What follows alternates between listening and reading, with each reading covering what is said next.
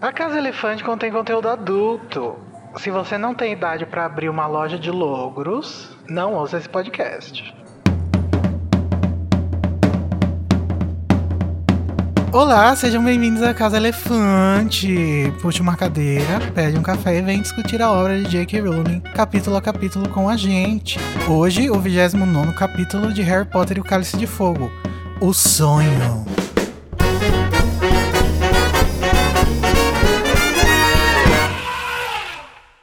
Nossos episódios sempre levam em consideração os acontecimentos de todas as obras do mundo bruxo que já foram publicadas até hoje. Então, se você não sabe qual foi o erro do rabicho, volte mais tarde. Eu sou o Igor Moreto, que estou há um ano tentando resolver um problema com um vagabundo que tá me devendo dinheiro. E eu tô aqui com a Luísa Zanferdini, que deveria ser uma auror. Já pensou nisso, Luísa? Eu seria uma péssima auror. Por quê? Ah, é porque eu sou muito esquecida, sou muito lerda. Isso é uma tristeza. E também tô com a Larissa Andreoli, que veio montada num corujão. Amiga, seu cabelo tá meio esvoaçado aí. Ai, pois é, menina. Eu peguei um trânsito ali, e aí bateu um vento, assim, no noroeste, sabe? Mas tá tudo bem agora. Nossa, que espécie aí.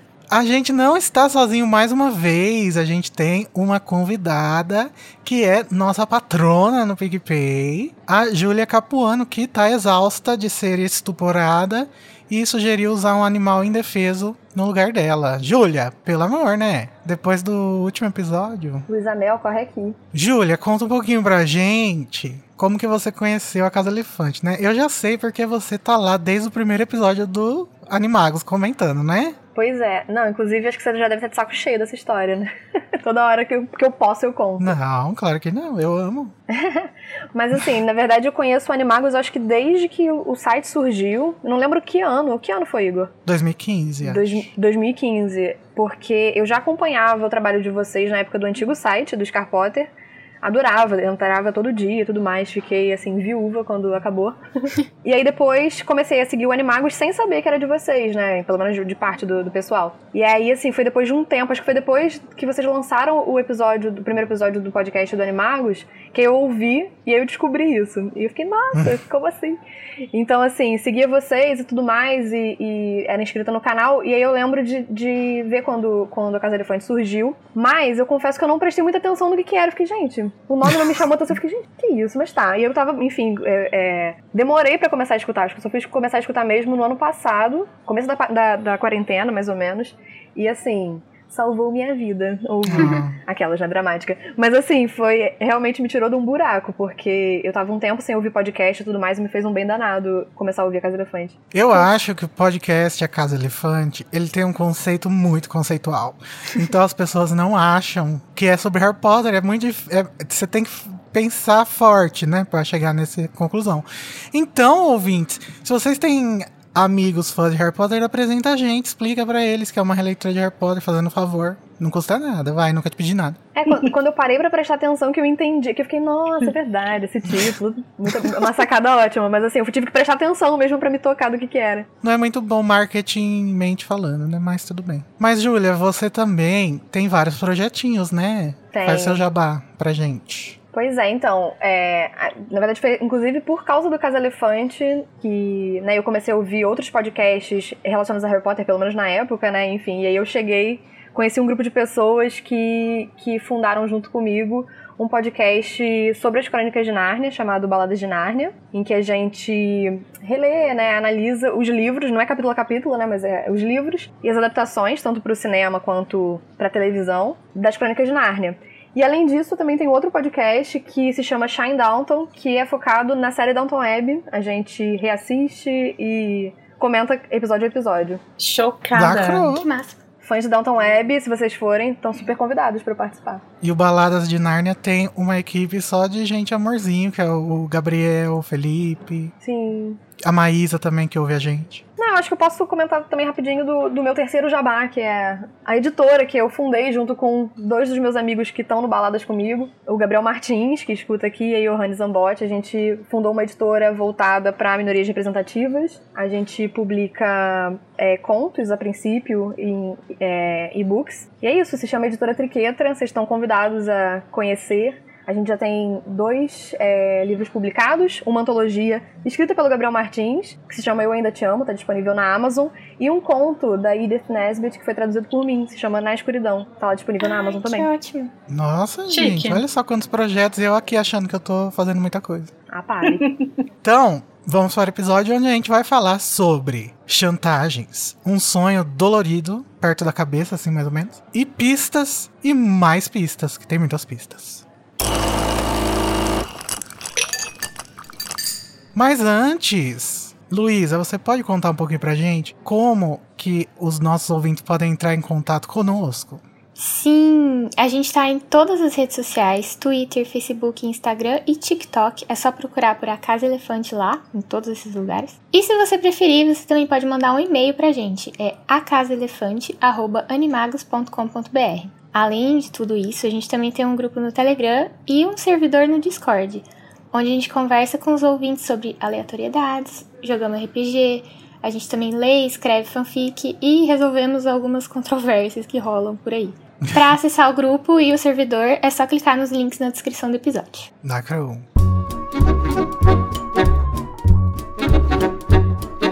Bom, gente, então agora vamos para o duelo de resumos, onde hoje três participantes vão duelar pelo direito de iniciar a discussão do capítulo com uma frase, um trecho, um pedacinho, alguma coisa da sua escolha. Ganha quem conseguir fazer o resumo completo do capítulo em menos de 30 segundos e que eu achar que lacrou. Então, vamos jogar um dado para cada uma das três para ver quem vai ter o direito de escolher a ordem dos resumos. Primeiro, para Larissa. A Larissa tirou seis, lacrou. Eita, caralho. Será? Só o empate salvará as outras. E agora, pra Luísa. Cinco. Ô, Uh. louco, hoje tá. E agora, pra convidada Júlia, vamos ver. Quatro. Gente, Olha aí, gente, quais as chances? Uma escadinha. É. Então, Lari, qual a ordem que você quer? Bom, eu vou salvar o meu, né? E colocar a Luísa primeiro. Mas eu vou ser educada e deixar a Júlia fazer por último. Ai, sempre Oh. isso. então tá. Luísa Zanferdini, você vai tentar fazer um resumo de 30 segundos do capítulo O Sonho em 3, 2, 1, já! O Harry, Ron e Hermione vão atrás do Moody pra per- perguntar pra ele que se ele, se ele achou o Bartosão. Aí ele diz que joga um verde, diz que não achou tal, fala que tava com a mapa do maroto, mas mesmo assim não encontrou ele. Daí os meninos saem da casa, da casa do Moody. É, e. Não da casa dele, né? Da sala dele. E aí eles encontram ninguém. Meu Deus, eu tô muito confusa. Aí eles vão treinar pra próxima tarefa e o Rony fala de. de- Acabou! Nossa! Parabéns, nota zero. E tem um cachorro latindo. Não, tá tudo bem. Socorro! Então é isso, né? Ô, Lari, você tá preparada? Não, mas vamos lá. Não vai ser difícil ser melhor que eu. Então vai.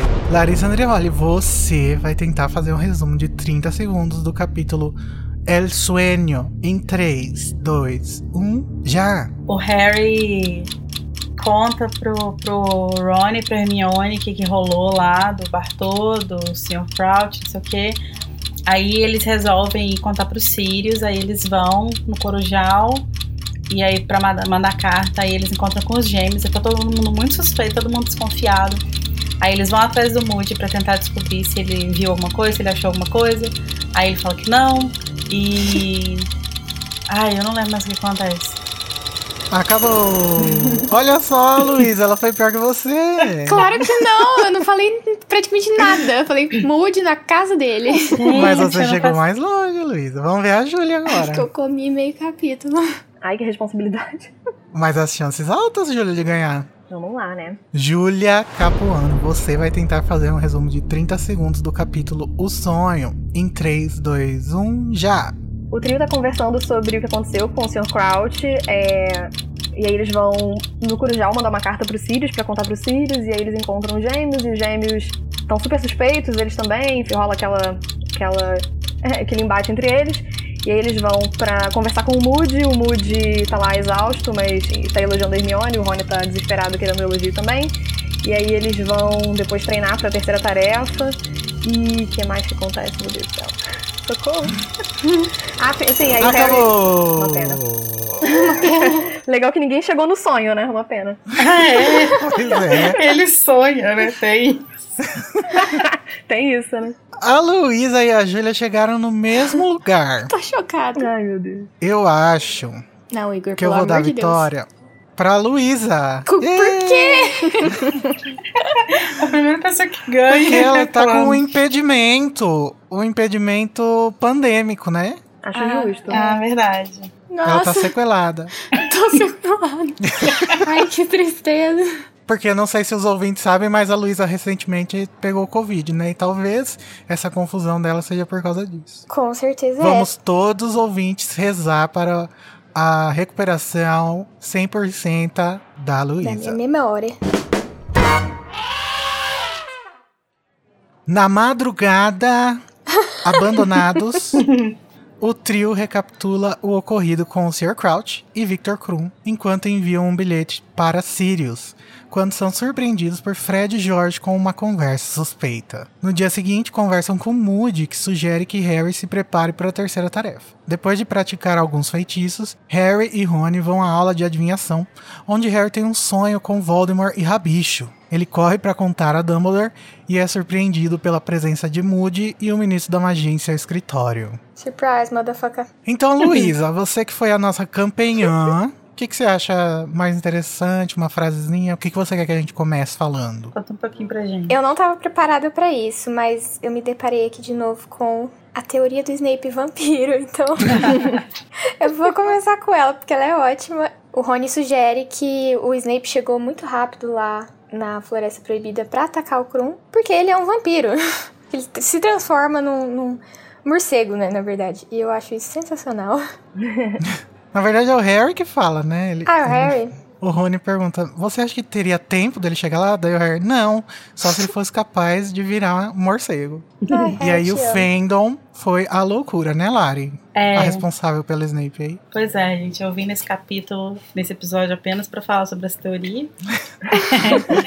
Não, mas essa era uma teoria real, assim, né? Porque o Snape ele é sempre associado com essa imagem de vampiro, de morcego, não sei o quê. E aí, depois que, que sai o terceiro livro, né? Que a gente tem essa coisa de que os marotos eram todos animagos, né? Quase todos animagos e tal as pessoas começaram a, a pensar se outros personagens poderiam ser. E como tem toda essa associação, todas essa, essas referências, né, ao Snape sendo meio que andando como um, como um vampiro e tal, tinha essa coisa. Inclusive no final, lá no sétimo livro, quando ele pula da janela lá e vai embora, ainda assim tinha gente sugerindo que ele voava porque ele era. ele poderia se transformar num vampiro. Mas eu adoro essas teorias assim. A gente já falou aqui sobre a do Draco lobisomem, né? Também é incrível, assim. A do Draco lobisomem, inclusive, é uma teoria super elaborada, assim, tipo, em várias coisas. A do, do Snape vampiro é mais. É mais uma brincadeira, assim. Mas é muito legal, porque ele realmente vai essa imagem dele é sempre construída, né? Em associação a, ao, aos morcegos, né? É bem legal. E depois que teve, que teve Marotos Animagos, é, todo mundo virou animago, né? Pro fandom. É, aí ó, surgiu a oportunidade de você colocar alguém de, de bicho. Mas essa não é a única hipótese sugerida, né, por eles. O Rony, inclusive, ele dá várias hipóteses. Ele tá muito empenhado em descobrir esse mistério. Ele fala que deve ter sido o Crouch. E aí o Harry diz que acha que não, porque ele tava totalmente cagado. E o Rony fala, ah, mas ele podia ter desaparatado. E a Hermione, sem nenhuma paciência, gente, ai, pelo amor de Deus, não dá pra aparatar em Hogwarts. Que saco! Não aguenta E a mais. Rowling né? podia ter feito isso, né, com, com o David Yates, né? Que ele botou lá o pessoal aparatando na ponte. E aí o Rony faz mais uma teoria de que o Krum atacou o Crouch e depois se estuporou. Essa é e a. Hermione. Ah, e aí o Sr. Crouch teria se é, é, evaporado depois disso. Dele, ah, é. E eu amei essa tradução da Lia, do ah, é. É muito uma interjeição que a gente usa bastante mesmo, né? Ah, é. Sim. Lembrando. Em traduçõezinhas da Lia. E durante toda essa conversa, a Hermione, né, tinha que ser passa raspando pela verdade, que ela diz. A gente precisa ver o professor Moody. Precisamos descobrir se ele encontrou um Sr. Crouch. E daí o Harry, se tivesse levado o mapa do maroto com ele, teria sido fácil. Ou seja, eles já sabem Uhum. no inconsciente o que aconteceu, né? Mas é só uma diquinha, né, da Rowling, porque ela sabe, na verdade, ela quer dar quantas dicas possíveis aqui nesse capítulo, que tem muitas pistas. Sim, esse capítulo é cheio de referências, inclusive ao, ao próprio ao próprio plano que acontece mesmo, né? A meio que tudo, Uhum. que, acon- tudo que acontece tá, tá aí, a gente só não sabe. E aí, nessa recontagem, o Harry relembra um pouco das coisas que ele escutou do, do Sr. Crouch, né? Basicamente, esse começo do capítulo é um episódio de releitura da obra de J.K. Rowling que o trio tá fazendo ali no Corujal, né? E aí uma das coisas que o Harry fala, né, que ele vai relembrando, né, é que o Crouch ele tava procurando o Dumbledore, né, que ele queria falar com o Dumbledore pra avisar o Dumbledore de alguma coisa. E eu acho muito curioso isso, porque que ele tenha vindo procurar o Dumbledore, né, ao invés de procurar, sei lá, alguém no ministério, alguma coisa assim. Mas Eu o acho que ele conhecia, né, o pessoal do Ministério meio negacionista. é, E aí acho que quando bateu a crise da consciência dele, ele meio que falou, ah, eu vou falar com o Dumbledore, que é a pessoa que tá responsável pela, sim. pela rebelião, sei lá. O Dumbledore, que é o Omar Aziz. ele precisa, né? Ele é, ele é o, a autoridade, né? Nesse tema, né, do Voldemort, assim. Ele meio que se torna uma referência, né? Então as pessoas Sim. sempre querem a proteção dele, ou avisar pra ele, ou querem, enfim, estar junto com ele na luta, Votar nele. votar Uhum. nele, colocar ele como presidente da CPI. Eu acho que tem toda essa questão, né, de confiarem mais no Dumbledore é, nesse sentido. E também porque eu tava pensando, é, o Dumbledore entenderia melhor a situação do Crouch, dele ter libertado o filho e tal. Tipo, ele não focaria É, na, que ele fez uma aham. coisa errada, ele focaria em tentar consertar a merda, sabe? Sim. Então, É, porque o Dumbledore tem esse ponto, né? Ele é uma pessoa empática, que mesmo que É. você errou, você tem abertura. O Dumbledore é um lugar seguro, Exatamente. né, gente? Ah, Sim, errou tentando acertar, né? É, e o, o- Eu acho que a gente acaba esquecendo isso, assim, porque a história é toda tão doida, né? Mas o que o Crouch fez foi um crime, né? Ele cometeu um crime, tipo. sim, Uhum. né? Aliás, vários, eu acho. E então é, faz sentido que ele não procure uma autoridade que poderia prender ele, ou enfim, alguma coisa do tipo, assim, né? E eu acho Uhum. também que o Crouch sabe que a única pessoa que pode proteger o Harry é o Dumbledore, né? Ele sabe que o Harry tá em perigo, ele comenta isso. Então. Sim. exatamente. É. E também, né, aquele fato do. eu Acho que a Larissa meio que tocou nisso, né? Mas que o Dumbledore é essa, essa imagem oposta do, do Voldemort, né? É como se fosse o Lula versus Bolsonaro. Amo. Então, além de ter o fato do Dumbledore ser a única pessoa que o Voldemort tem medo, né, tal. E Sim. acho que se, se você tá querendo ir contra o Voldemort, é, é lógico que você vá ao Dumbledore, né, ou algum representante Sim, dele. alguma terceira coisa via ao caralho, né? assim. Sim, E o Crouch confia zero no, no Fudge, né? Então. no Ciro Gomes, né. Ai, gente, eu amo. É, Entenda política com Harry Potter. Sim. É, o nosso podcast é de política, na verdade, né? O último episódio ficou bem claro. Inclusive, acho que vai, acabar, vai, vai diminuir bastante nossos ouvintes. Não, não, gente, não nos deixe. A gente é comunista, mas a gente é legal. Mas uma coisa que é legal é que, enfim, o Harry vai falar várias coisas, né? Ele vai lembrar de várias coisas que o Crouch fala, e o Crouch vai mencionar muitas coisas importantes, né? Nesse. Ele tá meio que tendo uns delírios, assim, ele tem poucos momentos de lucidez. De modo geral, ele tá meio doido, né? É, ele vai falar algumas coisas muito interessantes, né? Então ele vai falar, por exemplo, da morte da Berta Jorkins, que é meio que um mistério que tá aí, né? Tá meio que circulando aí ainda. E aí eu- ele meio que confirma, né, que ela morreu. Apesar de não dar pra saber se ele- eles não saberem, né, se ele tá falando verdade, se ele tá delirando. Mas ele vai contar pra gente, né, meio que o destino dela, assim.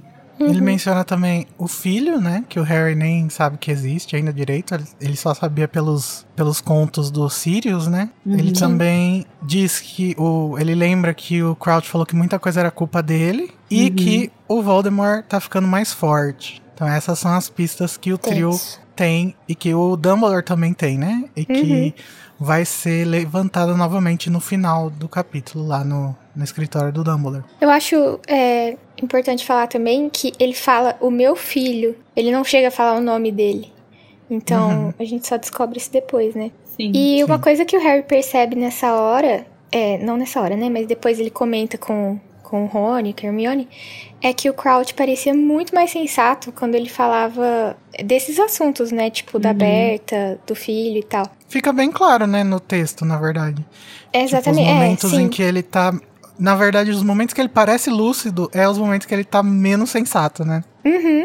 E aí, por causa disso, eu toda vez que eu leio essa parte, eu, eu lembro de quando a minha avó teve Alzheimer. Ela ficava muito assim, tipo, confusa, sabe? Uhum. Falava de Uhum. coisa muito do passado. Eu fui dar uma pesquisada bem por cima, assim, sobre Alzheimer. Gente, eu não consegui pesquisar muito, que confesso, me dá uma bad.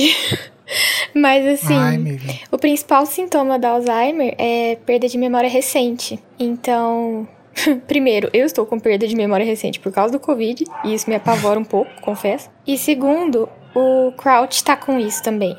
Aí, o que mais que o Crouch esquece também? Não lembro. ele tá muito confuso, ele esquece onde ele tá. Sim.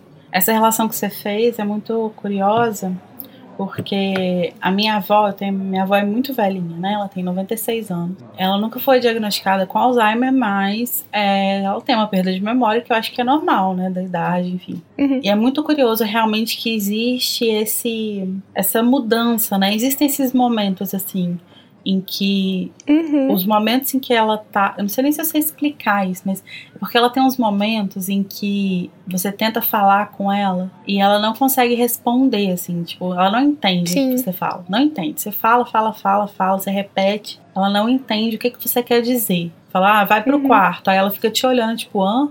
Não, pro quarto, quarto ali, quarto, quarto. Ela fica te olhando assim. Mas os momentos de lucidez dela são, na verdade, os momentos de lucidez, assim, os momentos em que ela entende onde ela está, são os Uhum. momentos em que a confusão fica mais clara no rosto dela. É uma coisa Nossa. meio que paradoxal, assim mesmo, sabe? Uhum. E tipo, a expressão dela muda. E isso é muito louco. E agora que você falou isso, né? é, acho que essa coisa do Sr. Crouch tem muito, muito, muita similaridade, assim, tipo, ela realmente Uhum. muda o- a fisionomia, sabe? Tipo, o olhar muda, fica diferente Uhum. e tal. E, e a gente tem que pensar que ele, ele tá com a memória prejudicada, né? Por causa do, de um feitiço. Então, acho que tem similaridades, né? Acho que Sim. Quando a gente vai ver o- os efeitos a longo prazo, né, do, do feitiço da memória, né, que a gente vai ver no, no Lockhart, no livro que vem, é, são muito curiosos, assim, porque ele realmente vai parecer uma pessoa que tá com Alzheimer, assim, que não, não tem Sim. nenhuma, não retém nada recente, né, vive num Uhum. mundo paralelo. É, eu acho interessante pensar essa condição do Crouch como meio que sequelas mesmo desse tempo todo que ele passou sendo enfeitiçado, né, com o Uhum. Império. O- No episódio anterior a gente comentou sobre será que ele tá aí tentando se livrar do Império ou se isso aí são sequelas do, do tempo que ele passou sob o Império. Na minha interpretação, eu acho que seria mais sequelas, assim. Eu acho também. Mas Eu também do- acho. porque eu acho que o, o Voldemort ele não teria como fazer um império à distância. Sim, Não sei. faz sentido. Mas no fim das contas, eles decidem que eles vão conversar com o Moody, né, sobre o acontecimento. E aí, na conversa com o Moody, mais pistas. Por quê? Quando eles encontram o professor, que também é o Bartozinho, não vamos esquecer, eles percebem que ele tá com cara de cansado. Então provavelmente passou a noite aí fazendo alguma coisa que a gente sabe que é, né? E que ele também tem um frasco nas mãos. Que, né, é a poção polissoco. Ah, Imagina o gosto dessa poção. Gosto de mood, né? É. credo. Tinha um pedaço do nariz dele no poção. O, o Harry pergunta pra ele se ele teve tempo de usar o mapa do Maroto pra tentar ver se o Crouch tava no terreno, né? E ele diz que usou o mapa, mas que não foi capaz de encontrar o Crouch. Hum. Depois a gente vai ver que isso não tem importância nenhuma, né? Porque na verdade ele usou o mapa justamente pra poder se safar dessa, desse problema aí que seria o pai dele vivo querendo revelar os segredos ali na escola. Na Sim. verdade, esse momento aí em que. Esse momento que acontece há dois, três capítulos atrás, né? Que é quando ele pega o mapa do Harry. É assim, a grande loteria que ele, que ele ganha, né? Porque Uhum. Aquilo ali não só dá uma puta arma pra ele, pra ele descobrir coisas, pra ele conseguir encontrar o, o Crouch, por exemplo, e tal, poder vigiar as pessoas, mas também pra se proteger, né? Porque se o Harry tivesse com esse mapa, eventualmente ele ia dar de cara com, com ele de novo, né? É tão importante quanto foi importante naquela noite, né? Sim. Em que ele não deixou o Harry pegar de volta o, o mapa, porque senão o Harry ia ver que ele não era ele. Sim. Agora, quando eles vão ter essa conversa com, com o Moody, né? é, vai ter um momento aí de, de conselheiro escolar, conselheiro pedagógico, que o Moody vai, vai incorporar aí, né? Que é uma coisa que é muito curiosa, porque ele vai, com, com essa, esse movimento que ele faz, né, de, de falar que o Harry falar que a Hermione poderia ser a Aurora, né? E ele já tinha falado que o Harry podia ser, né? Ele meio que vai conquistando aí a, a confiança deles, Confiança. né? A admiração deles e tal. E o Rony, coitado. Ai, gente, eu amo. Muito dó dele. Porque tudo que ele queria era que alguém falasse que ele pode ser Auror também. Mas ninguém fala. E aí ele fica Ai, muito gente, é muito triste. fofo. Que a Hermione fala assim: ah, não existem outras maneiras de dele ter usado pra desaparecer. Daí o Moody fala: ai, a Hermione lacrou, você poderia ser Aurora, sabia? Sua cabeça funciona do jeito certinho. E daí depois o Rony fala: ai, alguém poderia ter montado o Crouch numa vassoura e levado ele embora, né? E daí o- a na narração fala né? Que o Rony perguntou, olhando esperançoso pro Moody, como se também quisesse ouvir que tinha talento para ser Aurora. Ai, identifico, Rony. Nunca errou. E é curioso Não. que a Hermione não vai ter nenhum interesse né, em ser Aurora. Ela, acho que ela gosta muito aí, tipo, do, do elogio que vem do professor, né? Da figura de autoridade e tal. Mas ela vai traçar um caminho bem diferente, né? Enquanto Uhum. que Acho o que ela deve- realmente vai. Ela deve cansar das, das aventuras que ela viveu com o Harry. Nossa, Ela velho. chega, Eu também, se eu tivesse vivido isso tudo, eu também ia querer trabalhar atrás uma mesa de escritório. né? Pelo amor de Deus, chega. E aí, depois disso, o Moody, safado, Bartolzinho, fala: O Dumbledore me contou que vocês gostam de investigar um monte de coisa, mas eu acho, Harry, que é melhor vocês se concentrar na terceira tarefa. O que, de novo, traz a, a genialidade do Bartolzinho pra cena, né? Porque ele, cons- ele, ele tá sempre dizendo duas coisas ao mesmo tempo, né? Ele tá falando isso pra s- fingir ser um professor empático, enquanto que também ele tá despistando os três, né? Ele tá fazendo os três Sim. não Sim. investigarem mais esse assunto, que ele acha que se eles forem investigar, pode ser que eles encontrem as evidências que o incriminem. Isso é Uhum. incrível, né? Que são coisas que a gente só percebe realmente relendo. E aí o poder da releitura, que a gente Sim. vê essas nuances, tanto na- nos comentários que a gente fez mais, mais, é, mais cedo sobre a percepção do Harry, né, com, com o Bartol Crouch, agora essas, essas pistas, digamos assim, que o narrador entrega e tudo mais, e as falas do Moody, é, é incrível. Eu, eu já falei isso no podcast. Esse livro, ele, são, ele é dois livros. Porque você tem a possibilidade de ler ele pela primeira vez duas vezes. Que é a primeira real e depois a Verdade. segunda sabendo de tudo, né? Total. Nossa, amei. Eu acho que o Bartozinho foi a loteria do Voldemort, porque eu não sei se fosse outro comensal que tivesse nesse plano, é, teria dado tão certo, porque ele é Uhum. muito inteligente e foi preciso uma pessoa extremamente inteligente pra que desse certo. Uhum. Não, o Bartô, ele é realmente muito esperto, cara. Ele, ele é- Uhum. E isso é muito legal, porque ele é um cara inteligente, tipo, de fato inteligente pra é, planejar, né? Esquematizar as Uhum. coisas e tal. E ele é esperto. Ele sabe Sim. muito improvisar.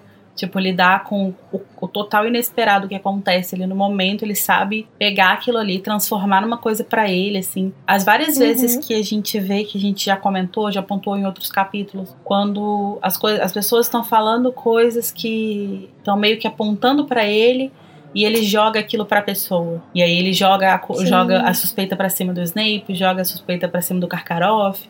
Ele vai jogar, Uhum. ele meio que faz um espelho, né? Tipo, a pessoa tá jogando um negócio pra ele, aí ele põe um espelho e aquilo volta e a pessoa nunca tá preparada pra Não. se defender. Então ele sempre sai por cima. Ele é muito esperto. Ele é provavelmente, deixa eu pedir desculpa aqui pra minha, meu altar do Snape. Mas ele é provavelmente um dos comensais mais inteligentes que o Voldemort já teve, ou, ou mais. Eu ia até fazer a comparação com o Snape, que eu acho que a única pessoa que talvez pudesse ter feito um trabalho tão bom quanto o Bartozinho é o Snape. Só que pena pro Voldemort, né? Porque Pois o é. Snape estava fazendo o papel dele, mas pro outro lado. É, ele também foi muito efetivo, né? Só que, na verdade, eles meio que fazem um, um- um trabalho bem parecido, né? Só que cada um Uhum. pra um lado. Invertido. De uma forma, né? É. Sabe o que eu pensei agora? É, Hum. O Bartô pai só não reparou que o filho dele era comensal porque ele era um mentiroso fudido. Não só porque ele trabalhava o tempo inteiro, eu imagino. Tipo, o Bartozinho também soube disfarçar muito bem, né? É, a história do, do Bartol tem uma, uma coisa muito legal, assim, sobre a própria, própria configuração familiar das famílias por sangue tradicionais, né? Dessa coisa, tipo, de quase que um abandono mesmo do, de um filho, né? Que, enfim, não é abandonado, mas acaba tendo meio que um abandono afetivo, assim, quase. E eu acho que isso tem um paralelo muito legal com os Sirius, de como que o Sirius se sente muito sozinho dentro da própria família, né?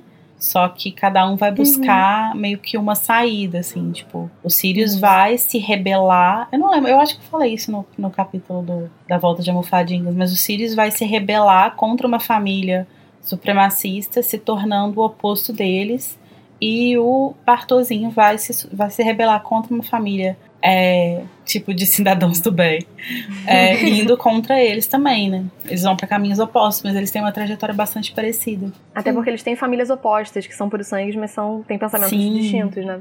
E que, e que são muito, muito distintas em valores, mas são muito similares na forma, né? Tipo, em como, como lidar com as coisas, no tratamento da família e tal. Porque são famílias por sangue tradicionais. Então, uhum. acho que toda a, uma coisa que a gente meio que vê é que essas famílias, elas todas têm um, um, um padrão, assim, né? Algumas vão ser racistas, outras não. Mas tem sempre uma, uma forma, meio que uma própria, um funcionamento muito similar, né? Uhum. Classe. É. Mas Outra vez que a gente vê acontecendo essa confiança dando certo é quando a Hermione fala pro Harry que o Moody tá certo, né? Uhum. É, ele tá preocupado com você é, quando ela fala dos Sirius. E aí ela adiciona o Moody e o Hagrid. Quando eles estão falando sobre a terceira tarefa e sobre especificamente não investigar essa questão, né? Não entrar nesse problema. E assim, uhum. mal sabem eles que ele já tá enfiado no problema, né? Sem ele querer. Uhum. Pois é. Eles ainda têm muita dificuldade de entender como que tá tudo interligado, né? Mas tá tudo interligado. Inclusive, eu, eu vejo muita gente falando que não gosta do cálice, porque eu acho que o leitor de primeira viagem tem justamente esse problema, sabe? De não, não compreender como que esse, todos esses mistérios que enchem o livro de informações tá interligado com a questão do Harry. E, e, o leitor, ele tá querendo acompanhar o Harry, né? E às vezes fica parecendo muito alheia a situação. Talvez seja mais interessante a segunda leitura mesmo do que a primeira. É, as primeiras vezes que eu li, eu achava esse livro um porre, tipo, mais chato que a câmara. E aí um dia eu falei, vou ler de novo. E aí eu li e eu falei, meu Deus, esse livro é perfeito. E agora ele é um dos meus preferidos. Acho que todo mundo passa por isso, assim. É. Um pouco. Eu gosto muito desse livro, eu tenho ótimas memórias lendo ele, assim, memórias muito vivas, principalmente dos últimos capítulos, do capítulo do Voldemort voltando. É, mas eu acho muito incrível, assim, como que as coisas são ligadas nele. Uhum. É muito intricado, né? Será que existe essa palavra em português? Sim, intricado. Intricate. Mas só antes da gente prosseguir, tem mais um momento de fofura do Rony. que eu não posso deixar passar, é claro. Uhum. que o Moody tá elogiando o Harry, né? Falando, ah, o Dumbledore me contou, blá, blá, blá, blá, blá. Daí o Rony interrompe e fala, nós ajudamos. Eu e a Hermione ajudamos. eu fui, eu tava. Menino. Ai, gente, fofo. Mas isso diz muito sobre essa coisa do Rony se sentir excluído, né, da família e tal. Sim. Uhum. Ele tá, quando ele se vê com a oportunidade de ter esse protagonismo, sei lá, uma, ou, ou tá junto no protagonismo com outras pessoas, ele, ele sente essa necessidade, né? De falar e de mostrar. O Rony tá excluído não só na família, como na, no trio também, né? Porque o Harry é o Harry, a Hermione é super inteligente uhum. e ele é o Rony. Ai, meu pai.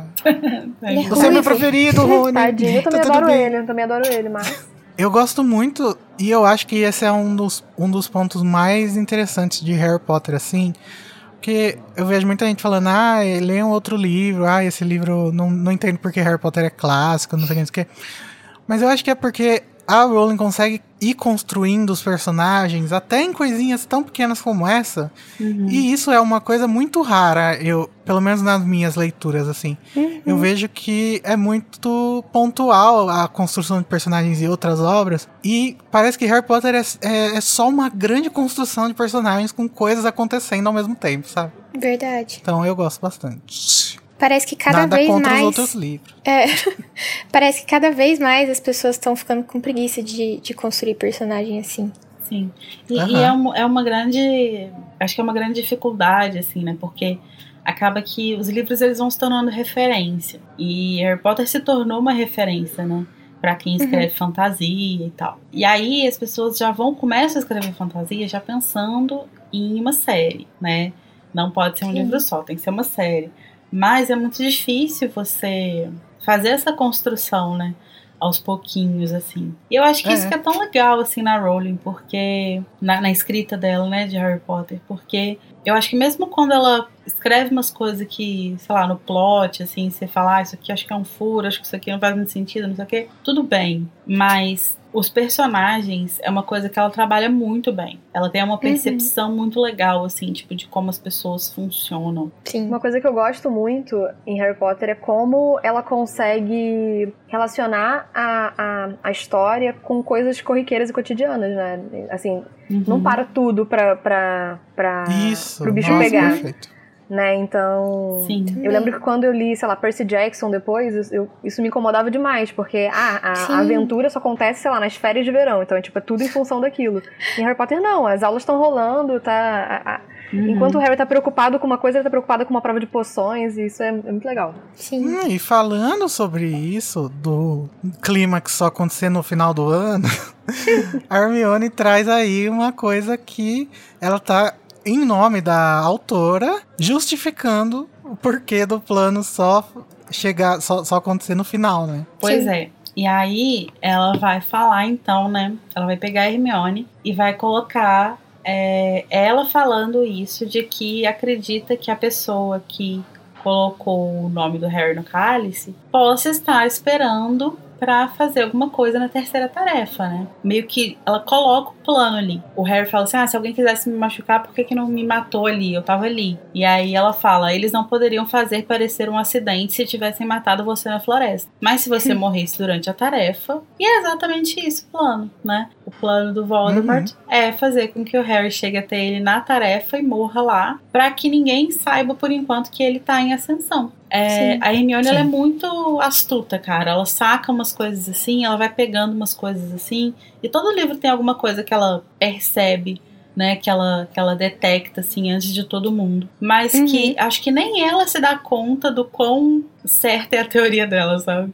É. Né? Mas eu fico pensando que talvez ela aqui só tenha ti- ti- é, sido tão certeira porque as duas primeiras tarefas já tinham acontecido, né? Então. Porque eu acho que talvez a aposta dela fosse que ele pudesse morrer em qualquer uma das tarefas. Uhum. Só que não morreu nas duas primeiras, então tem a última, vamos lá. E, só que de fato o plano do Voldemort era que ele chegasse até a terceira tarefa vivo, né? O que eles não, sei lá, não, não sabiam é que o Moody estava de fato protegendo o Harry na- nas outras tarefas para que ele chegasse Sim. até o final, né? Uhum. Até porque, tipo, nada, nada estranho aconteceu na primeira e nem na segunda. Então, tipo assim, não teve nenhuma tentativa de fazer com que desse merda, né? Então acho que a Hermione devia estar prestando muita atenção nisso. Ah, e falando na terceira tarefa, o Moody fala pro Harry, tipo, vai, concentra na tarefa, sabe? Esquece essa história do Crouch.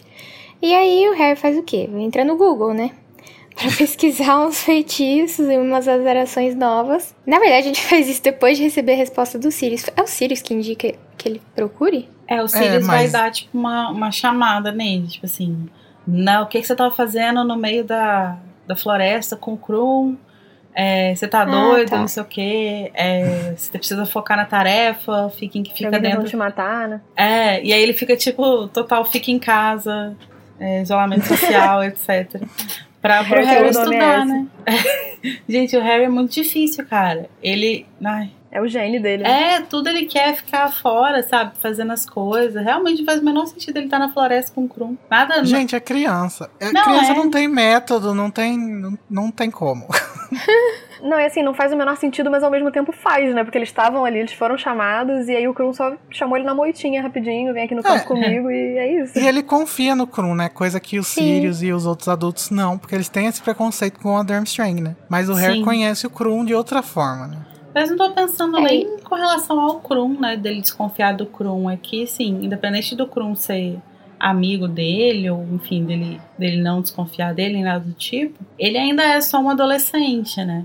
Então, assim, Uhum. tem alguma coisa acontecendo, né? E é justamente o que o Sirius vai falar, tipo, ninguém te colocou no. no colocou seu nome no cálice de fogo de presente, sabe? Tem alguma coisa muito estranha acontecendo. Então, Sim. Cara, se preserva, né? Se, se, se cuida e tal. E o Harry até fica puto, né? Pensando, ah, mas quem é ele pra me mandar ficar, ficar em casa, sendo que ele não ficava em casa na época dele. Mas, amigo, ninguém tava querendo a cabeça do Sirius na época da escola, né? Tipo, É, se situa, né? são conceitos diferentes. São tempos diferentes. Mas coitado do Harry também, né? Não, não pode ser normal. É, Pois é. Deve ser muito frustrante, né? Ele fica na cabeça dele. Inclusive, ele fala isso, né, nesse capítulo. Gente, mas não aconteceu nada esse ano. Não tô entendendo porque vocês estão de preocupados. Ai, É. o Harry é muito Harry. Não, e isso é, é curioso, né, essa coisa do Sirius, porque o Sirius vai passar pela mesma coisa no livro seguinte, né? Em que ele vai estar preso em casa, que ele não vai poder sair e ele vai ficar querendo sair e tal. E a única pessoa que entende ele é justamente o Harry, porque o Harry sabe o que, que é ter que ficar em algum lugar, né? Não poder se arriscar e tal. Hum. Mas assim, não que ele respeite, né? Mas ele sabe o que, que é as pessoas ficarem insistindo pra ele se proteger, né? Até parece que o Sirius não ficou 12 anos em Azkaban, né? É. Né? Coitado. É, gente, eu ainda tô esperando motivo pra gostar do Sirius, que vocês todos têm aí, tá? Mas tá difícil. Ai, Vocês todos quem? Você pode, por favor, me. Foi a Tami, a Luísa, Eu gosto. os também. ouvintes. a gente adora um. Como é que fala? Um rebelde, Slumdog, né? sabe? Sem causa. Slumdog Millionaire. então, daí eles praticam e aproveitam pra, aproveitar, pra apresentar alguns feitiços aí de combate, né, pra gente. Tem o Estupefaça, que é o feitiço estuporante. A, a Rowling, ela não bota os nomes dos, dos feitiços, a não ser que as pessoas estão duelando, né. O Impedimenta, que é a azaração de impedimento. E a Hermione deixa claro que não precisa é, praticar o espelharmos porque o Harry já sabe há séculos. Então ela tá de acordo com o que o fandom diz, né? Que o Harry só sabe o espelharmos. Mas tá foda, porque o Harry usa como engodo o Rony e a Hermione, né? Na- mais o Rony, né? Na verdade, a Hermione fica só olhando. Ela fica dando umas desculpas, tipo assim, ah não, mas acho que você já treinou bastante. É. Eu até fiz um highlight nisso, porque o trecho fala exatamente assim. O problema era que sua prática exigia certo sacrifício de Rony e Hermione, mas só o Rony tá sendo estuporado, né? Tipo, carinha de palhaço, né? Pintando, coitado. o emoji do palhaço. E o Rony fica puto e ele sugere que usem. E aí, gente, é complicado, Só né? Mas ele piora. sugere que usem a Madame Nora ou o Dobby.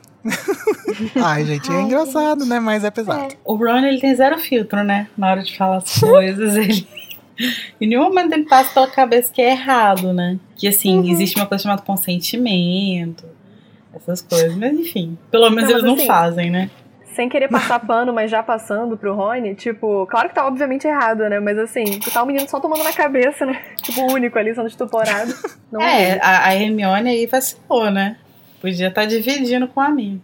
Sim. Então, e aí isso se relaciona um pouco com o que a gente falou no episódio passado, né? Que é esse utilitarismo dos animais, né? Ou a Madame Nora ou o Dobby, assim, pra, pra que que eles servem? Pra ser engodo de tiro, porrada e bomba. Mas a gente já falou bastante sobre isso no episódio passado, então se você não ouviu, volte lá, gente, que a gente falou bastante sobre o que interessa a Luísa Mel, que a Luísa Mel do episódio passado foi o Eduardo Leão, né? Nosso pesquisador. Toda vez que vocês falam da Luísa Mel, eu acho que vocês estão falando comigo, no começo.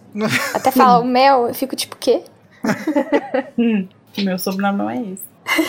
Bom, mas tem uma coisa que aconteceu no começo do capítulo que a gente não mencionou, mas vamos só dar uma passadinha agora, porque é aquele aquela coisa estranha que tá acontecendo com o Fred e o Jorge, de ninguém nunca sabe o que que é, mais uma daquelas coisas complicadas que o leitor de primeira viagem acho que fica meio confuso. Eles entram lá no, no Corujal, né, enquanto eles estão recapitulando as coisas que aconteceu no dia anterior. Antes deles entrarem, eles vão subindo conversando, né?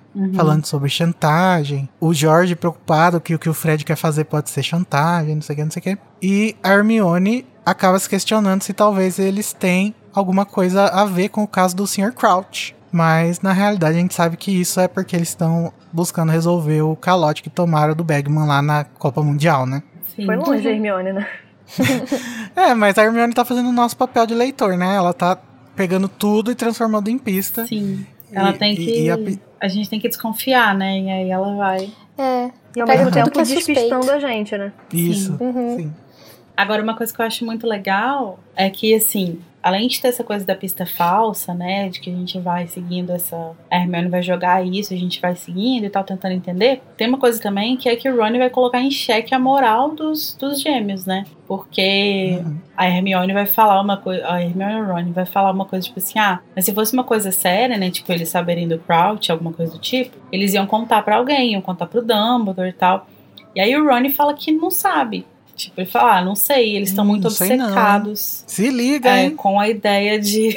eles estão muito obcecados com a ideia de fazer dinheiro. E aí ele vai, inclusive, falar um negócio, né? Que eles querem é, abrir uma loja e tal. Que é, no início parecia que era brincadeira, mas agora ele, ele tá percebendo que não é, que eles estão muito, muito obcecados com isso e tal. E eu acho curioso isso, porque até então os, os gêmeos eles são mostrados como pessoa como duas pessoas que assim, eles têm os, os defeitos deles, né? Eles têm a falta de noção deles e tal, mas eles parecem ter a cabeça muito no lugar, assim, com relação a, tipo, essa coisa moral, assim mesmo, né? Uhum. E, e, o Ronnie vai colocar isso em, em xeque, e é o segundo irmão que tá sendo questionado aqui, o segundo Weasley que tá sendo que tá tendo essa moral questionada, porque tem o, o Percy, né? O Percy já tá sendo, a gente já tá olhando para ele de um jeito assim. Então é muito curioso que volta e meia um Weasley seja seja alvo, né, de algo assim, de uma desconfiança e tal. O próprio Ron é, vai ser, eu... né, no futuro com a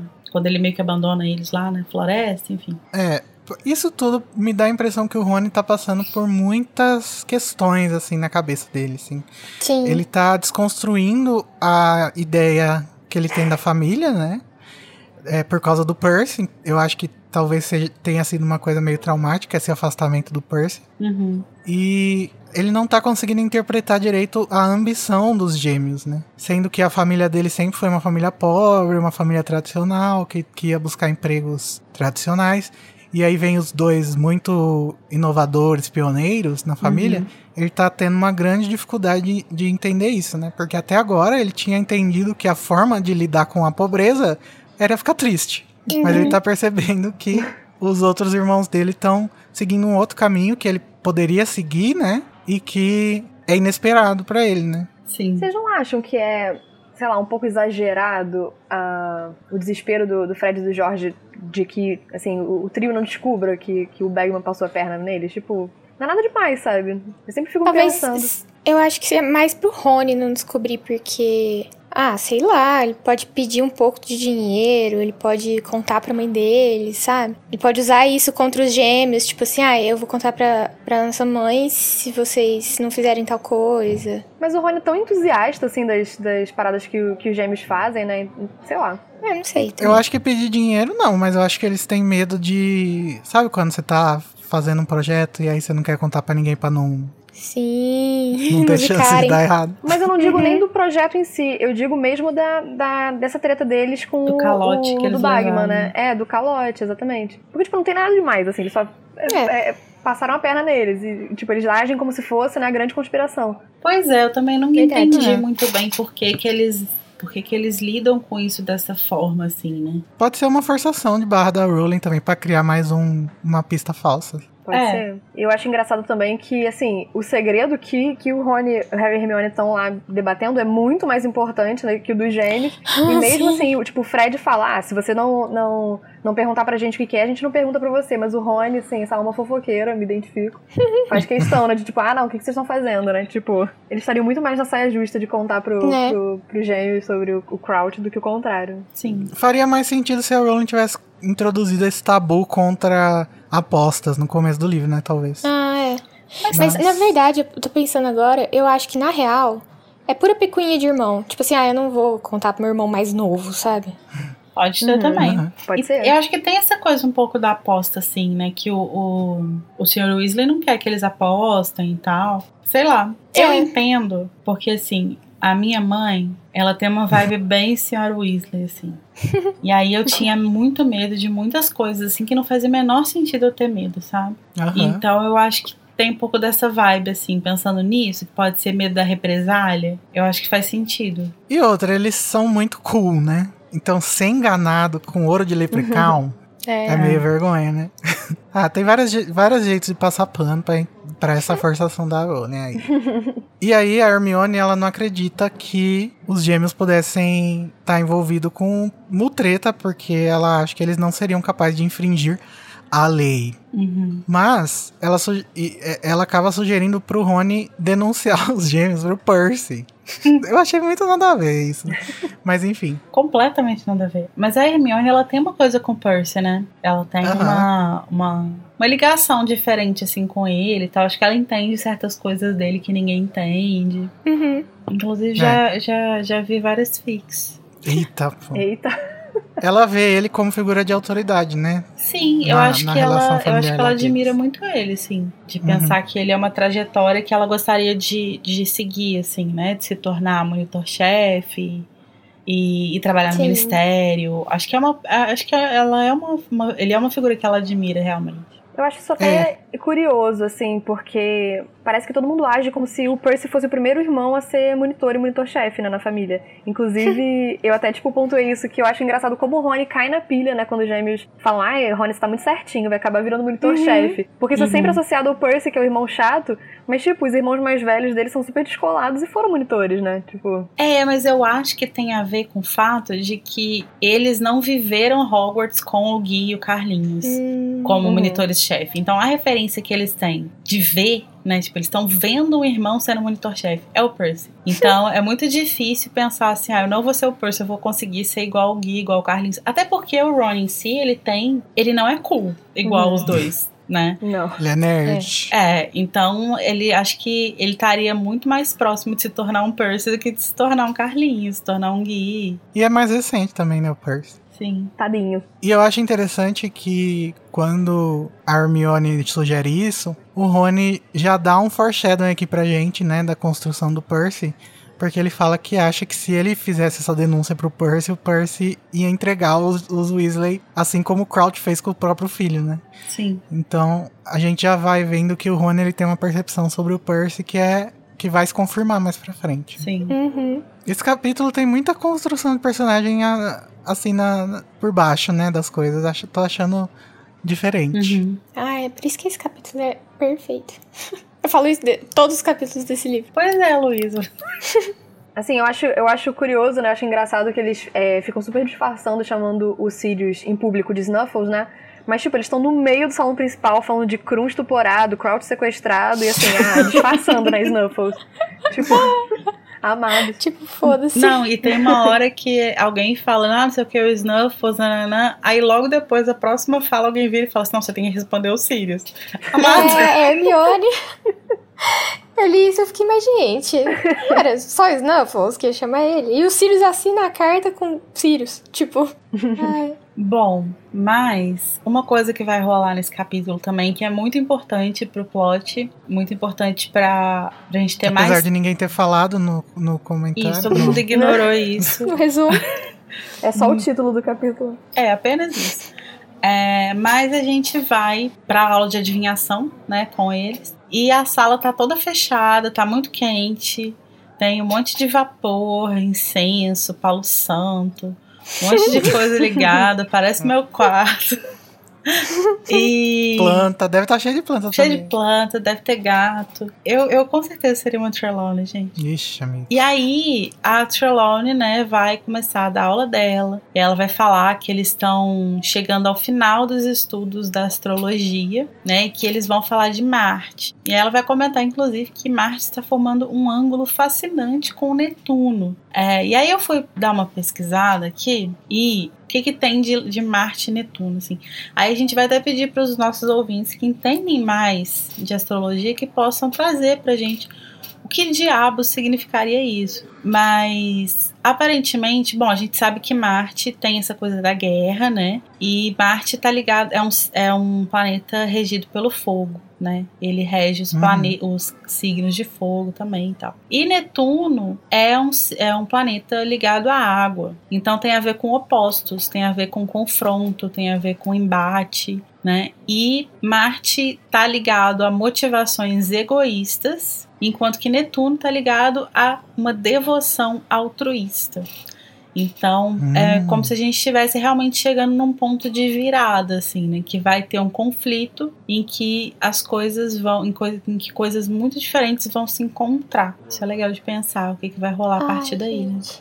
Rowling, perfeita. Ela adora uns planetas, né? Umas coisas, assim. Sim. Um Urano. Urano.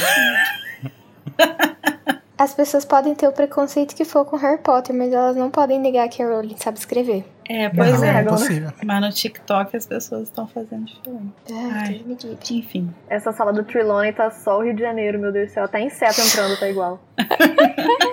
Nas casas. Pois é, tem a Rita dando um cameo. Uma sauna.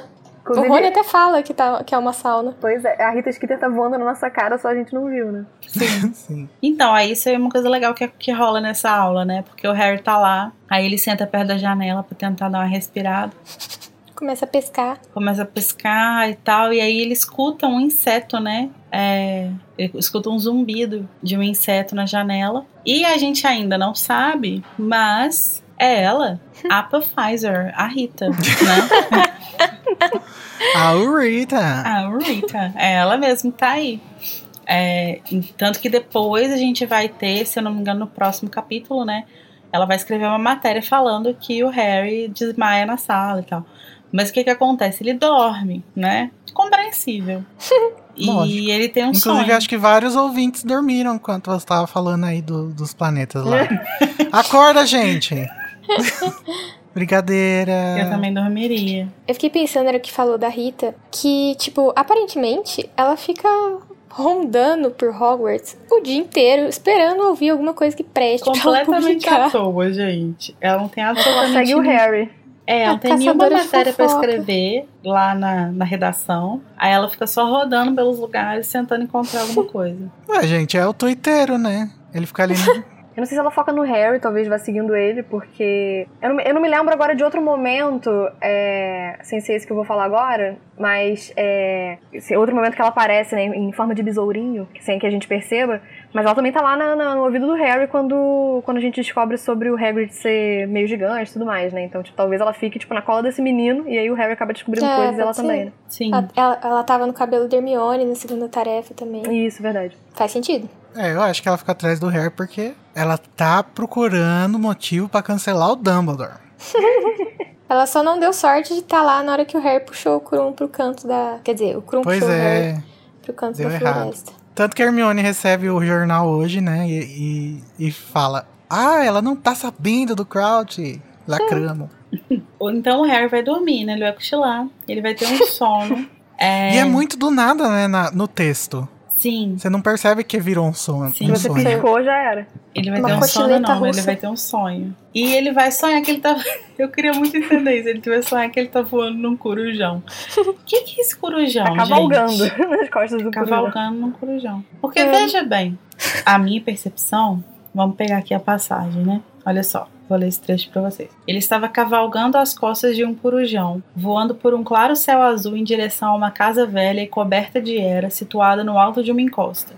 Eles foram voando cada vez mais baixo, o vento, passa o vento passando agradavelmente pelo rosto de Harry até chegar a uma janela escura e desmantelada no primeiro andar. Agora estavam voando por um corredor sombrio e chegaram a um quarto bem no final. Harry desmontara das costas do corujão e observou-o esvoaçar pelo quarto pousar em uma poltrona virada de costas para ele. E aí ele vai ver então a Nagini e vai ver o Voldemort conhece- conversando com o Rabicho, né?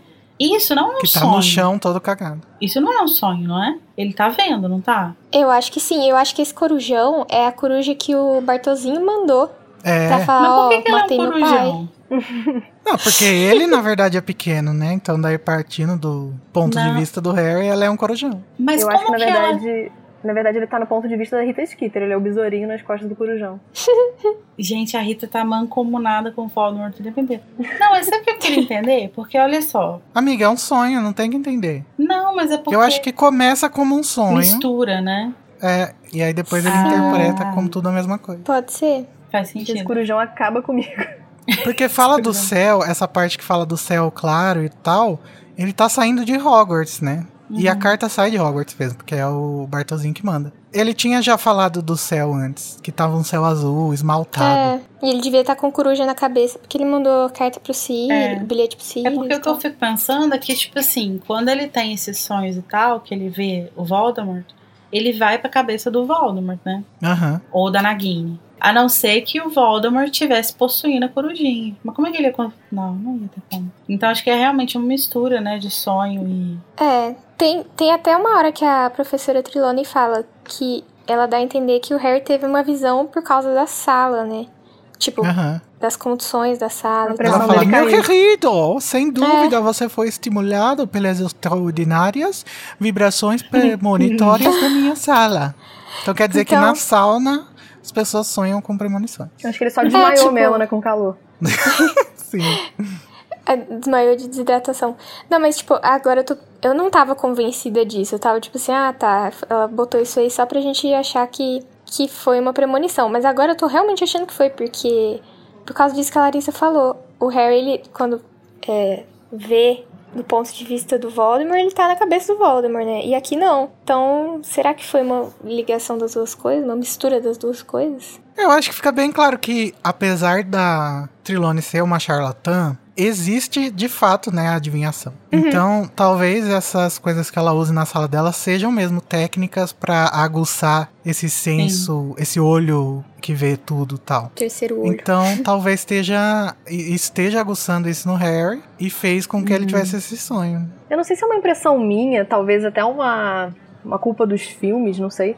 Mas é, nesse livro a gente não tem um pouco a impressão de que os, essas, essas visões que o Harry tem do Voldemort e tudo mais são meio em terceira pessoa? Ou é realmente uma, um devaneio meu e não? Então, a gente conversou um pouco sobre isso, acho, no primeiro episódio desse livro, porque no próximo livro fica bem claro que é pelo ponto de vista do Voldemort, né? Uhum. Ou da Nagini, né? É, e agora tá mais diferente. Então, tá, a- a- as hipóteses que a gente criou foi ou de que a Rowling ainda não tinha decidido como que ia ser, Uhum. ou Uhum. mudou o sistema, é outra coisa que tá acontecendo. Ah, mudou a conexão, pode ser também, porque o Voldemort volta. Sim.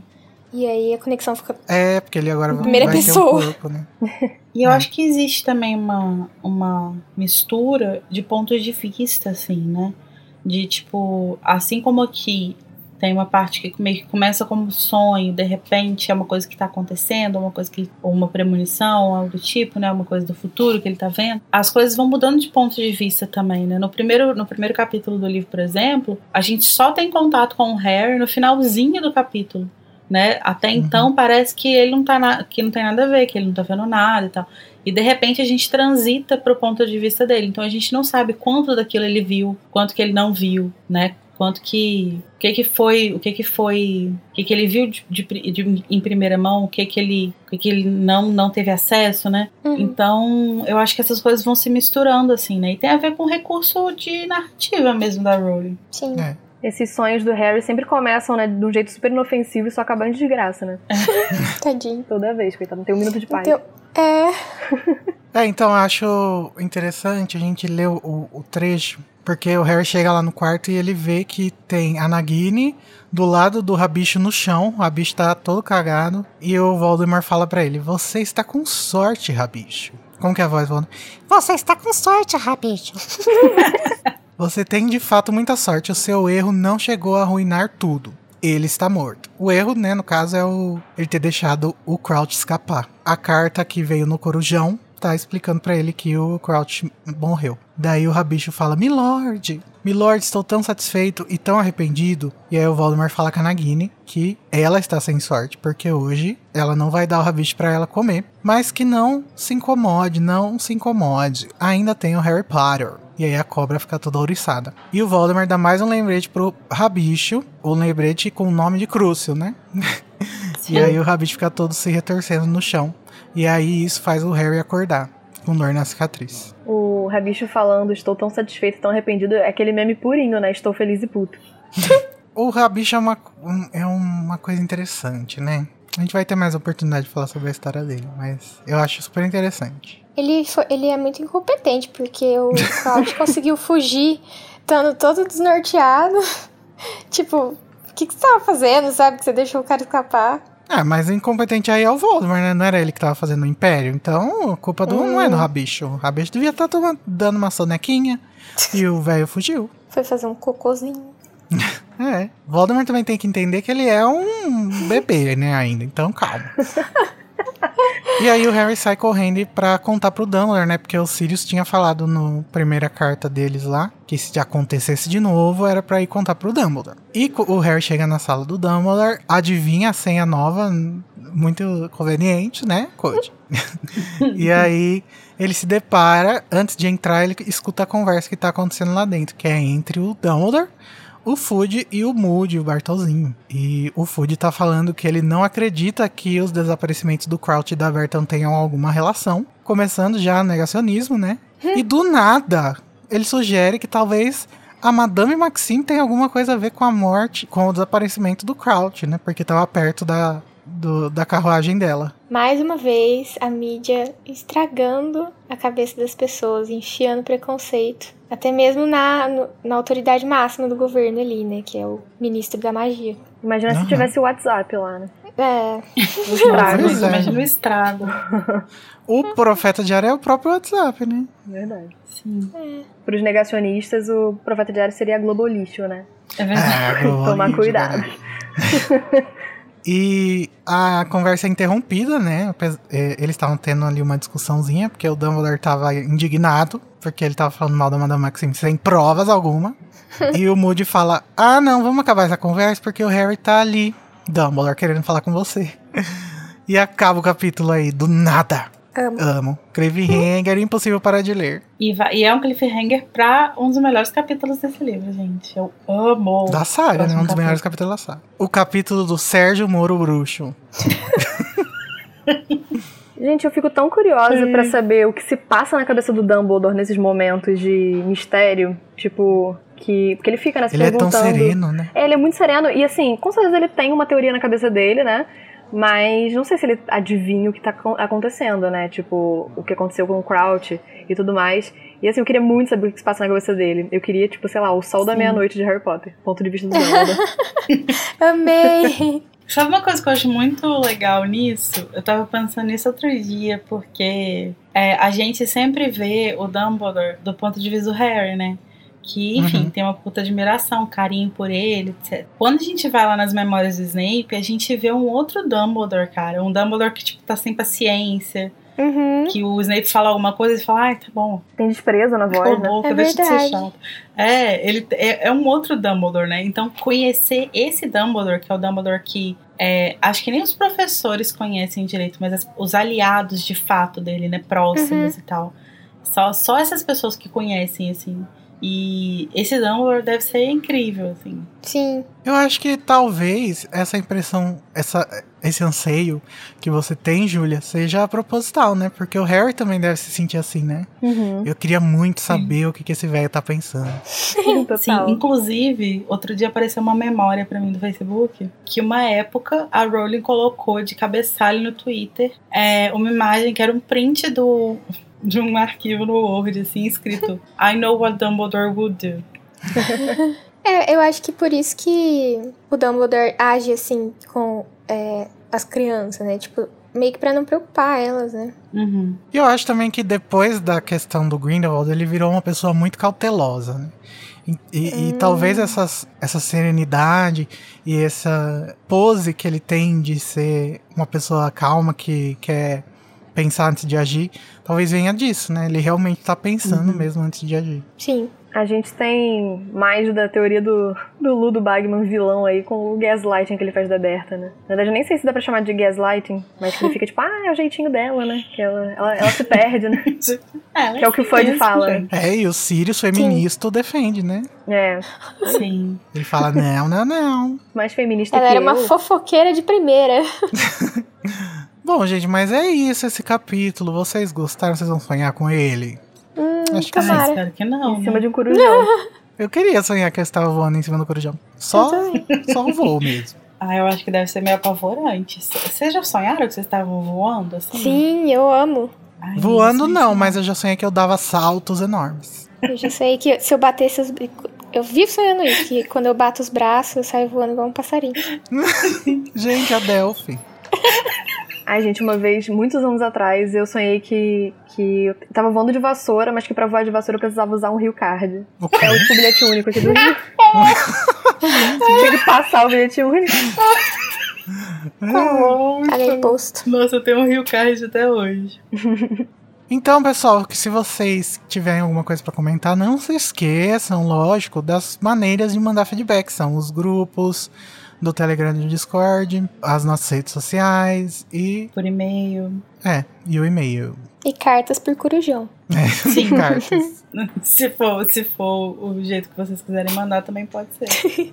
Agora então vamos para o momento de tristeza, o momento de depressão. O momento Avada Kedavra! Que é o momento que a gente escolhe, o momento que a gente achou mais chato, mais ruim, mais triste do capítulo. Começando pela Luísa. Qual é seu momento Avada Kedavra, Luísa? Ah, então. Eu não é que eu achei chato, mas eu acho triste. que eu reparei que, assim, o Rony ele é obcecado com a paratação em Hogwarts, né? Ele vive falando disso. E aí eu lembrei que lá na frente, quem acaba sendo estrunchado é ele. E aí eu fiquei, Nossa. ai, tadinho, tão obcecado com a paratação e no, fim ele se fode. Verdade. fiquei com dó. Então esse é meu avada, porque eu fiquei com dó mesmo. E você, Júlia? Ai, meu momento avada é a Trelawney contente com o Harry lá surtando, o Harry com a cabeça queimando. e ela, tipo, empolgadíssima, né? Meu Deus. É hoje. Finalmente alguma, Finalmente. alguma coisa interessante acontece na minha aula. E você, Lari? Conta um pouquinho pra gente. O meu Avada vai pro Ronnie. É, não, não pro Ronnie. Vai pra situação. Vai pro Ronnie querendo ser reconhecido como um potencial auror, coitado. Ai, tadinho. Eu tenho muita dó dele Tadinho. nesse Queria momento. abraçar o Rony.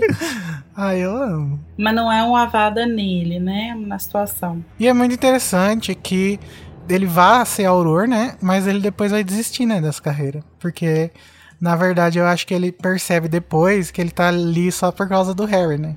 Sim, eu acho que é uma coisa de você entender seus lugar, seu lugar, né? Aham. Ele vai vivendo coisas. é, todos eles, né? Eles vão vivendo coisas que eles não queriam estar vivendo, assim. Isso Uhum. vai levando eles pra lugares que eles não, não necessariamente estariam. E É. acho que ele precisa passar por isso, assim. Acho que até ele precisa passar por essa coisa de estar numa posição de destaque, de, tipo, chegar num, num- no topo, assim, né? Tipo, se tornar uma pessoa muito importante pra que ele entenda que talvez não é isso que ele quer. Ele quer uma vida comum. Uhum. Ele quer ser a Hannah Montana, ter o melhor dos dois mundos.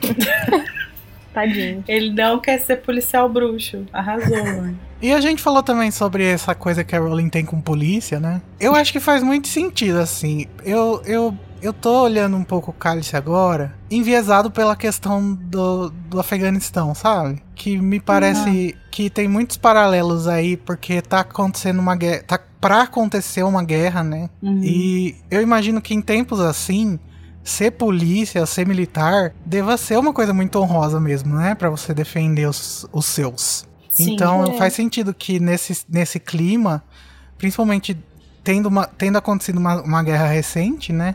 Que no caso dos bruxos é 10 anos atrás e do, do, do Afeganistão é 20, faz Muito muito, sentido que, que, que ainda se mantenha, né? Essa, essa coisa. E acho que faz total sentido o Harry querer ser auror, né? Tipo, ele é um lutador, tudo que ele sabe fazer é isso, basicamente, né? Uhum. É, e combateu o que tirou ah, os pais dele, né? Uhum. Sim. E aí também faz sentido, né? Que daí quando o mundo já não tá mais em perigo, o Rony não, não, não, não veja com tanta honraria assim essa profissão e vá lá ajudar o Jorge, né? É, ele descobre o que ele realmente quer, né? Tipo, que- qual que é o Uhum. verdadeiro desejo dele. Bom, mas o meu Avada Kedavra vai para o Fudge negacionista. Ele, o Fudge negacionista vai ganhar muitos Avadas Kedavra a partir de agora, né? Porque vai passar a ordem inteira negando. Sim. Mas eu fiquei muito revoltado. Encontrei e, e vi paralelos também com essa questão dos, dos gigantes, do, do- da Madame Maxime, dele virar e, tipo, do nada achar que é a Madame Maxime só porque ela é gigante porque tá na moda dizer que gigante é matador de gente. Uhum. É Ai, o, Fiquei com raiva. o pânico moral, né? Que a gente falou Exato. no- naquele episódio. Mas enfim, gente, vamos deixar a tristeza de lado e vamos para o momento de alegria. O momento Expecto Patronum!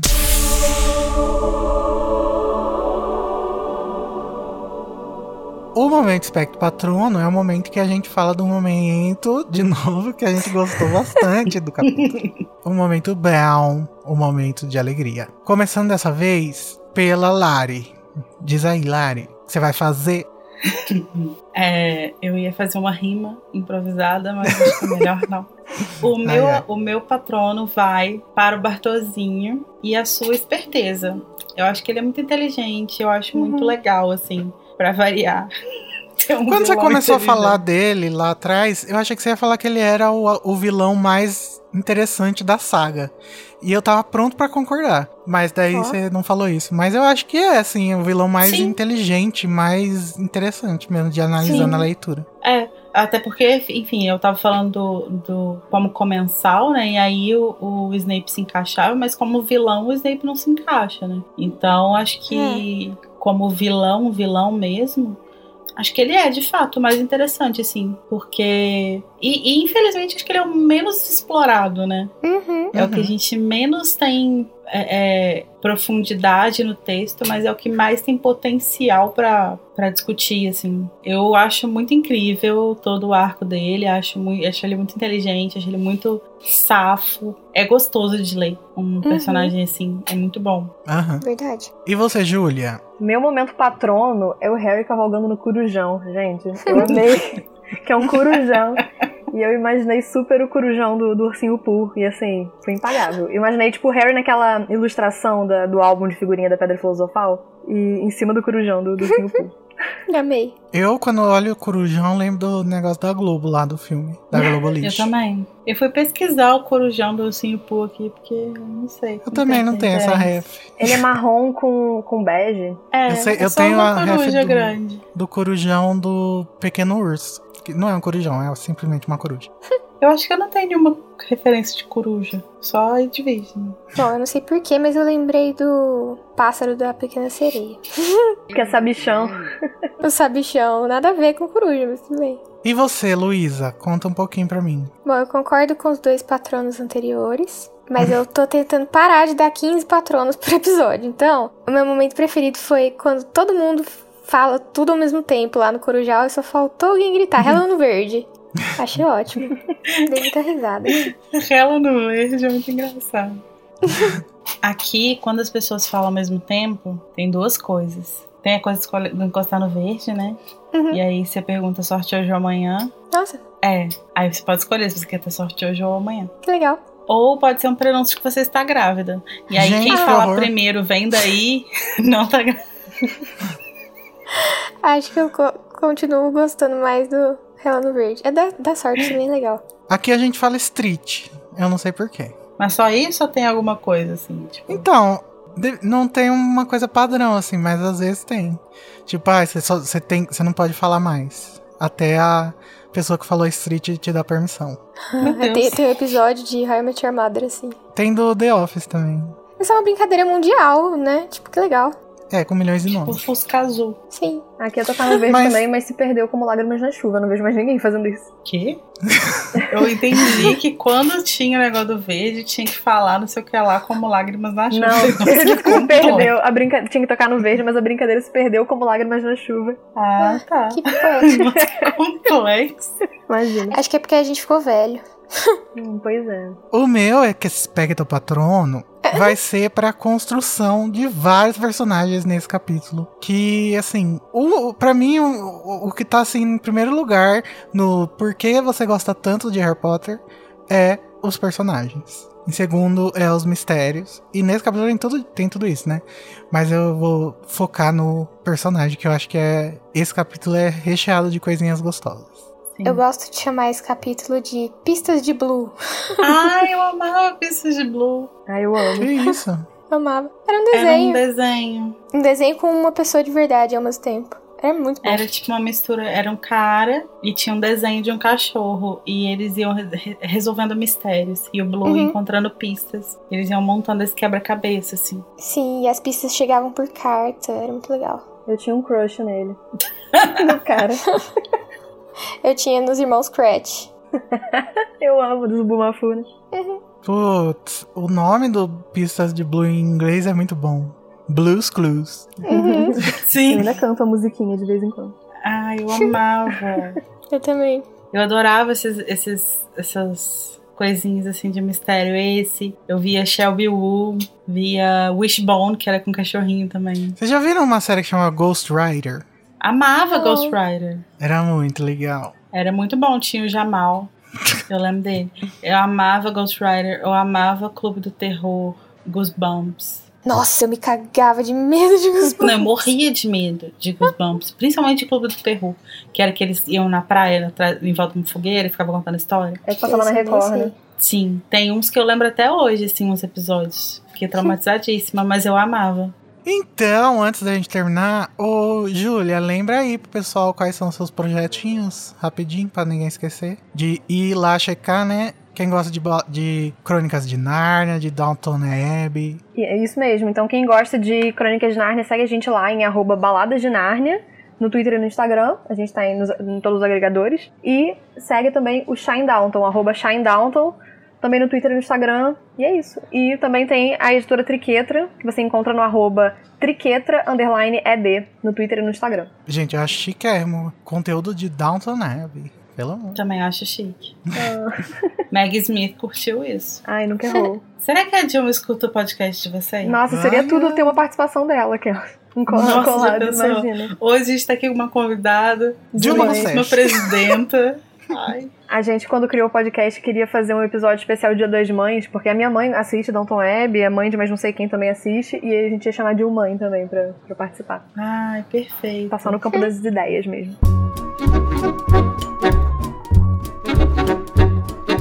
E é com esse cliffhanger insuportável que a gente vai ter que deixar o sonho pra trás e ir pro capítulo da semana que vem, A Penseira. Tchau! Tchau. Tchau!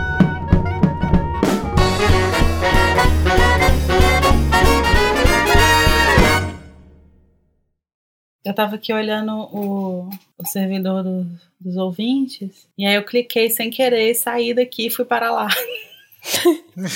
Ups. Mas falou alguma coisa? Não, foi sem querer. Eu falei, gente, eu saí, tá? Eu voltei correndo. Mas tem muita gente lá. Tá rolando uma festa. Por isso que tá tendo uns barulheiros É. aqui. Olha só, tá o Armando, o Carlos, a Clares, o Danilo, a Fabrina, o Felipe, a Mai, o Thiago José e o Vitinho.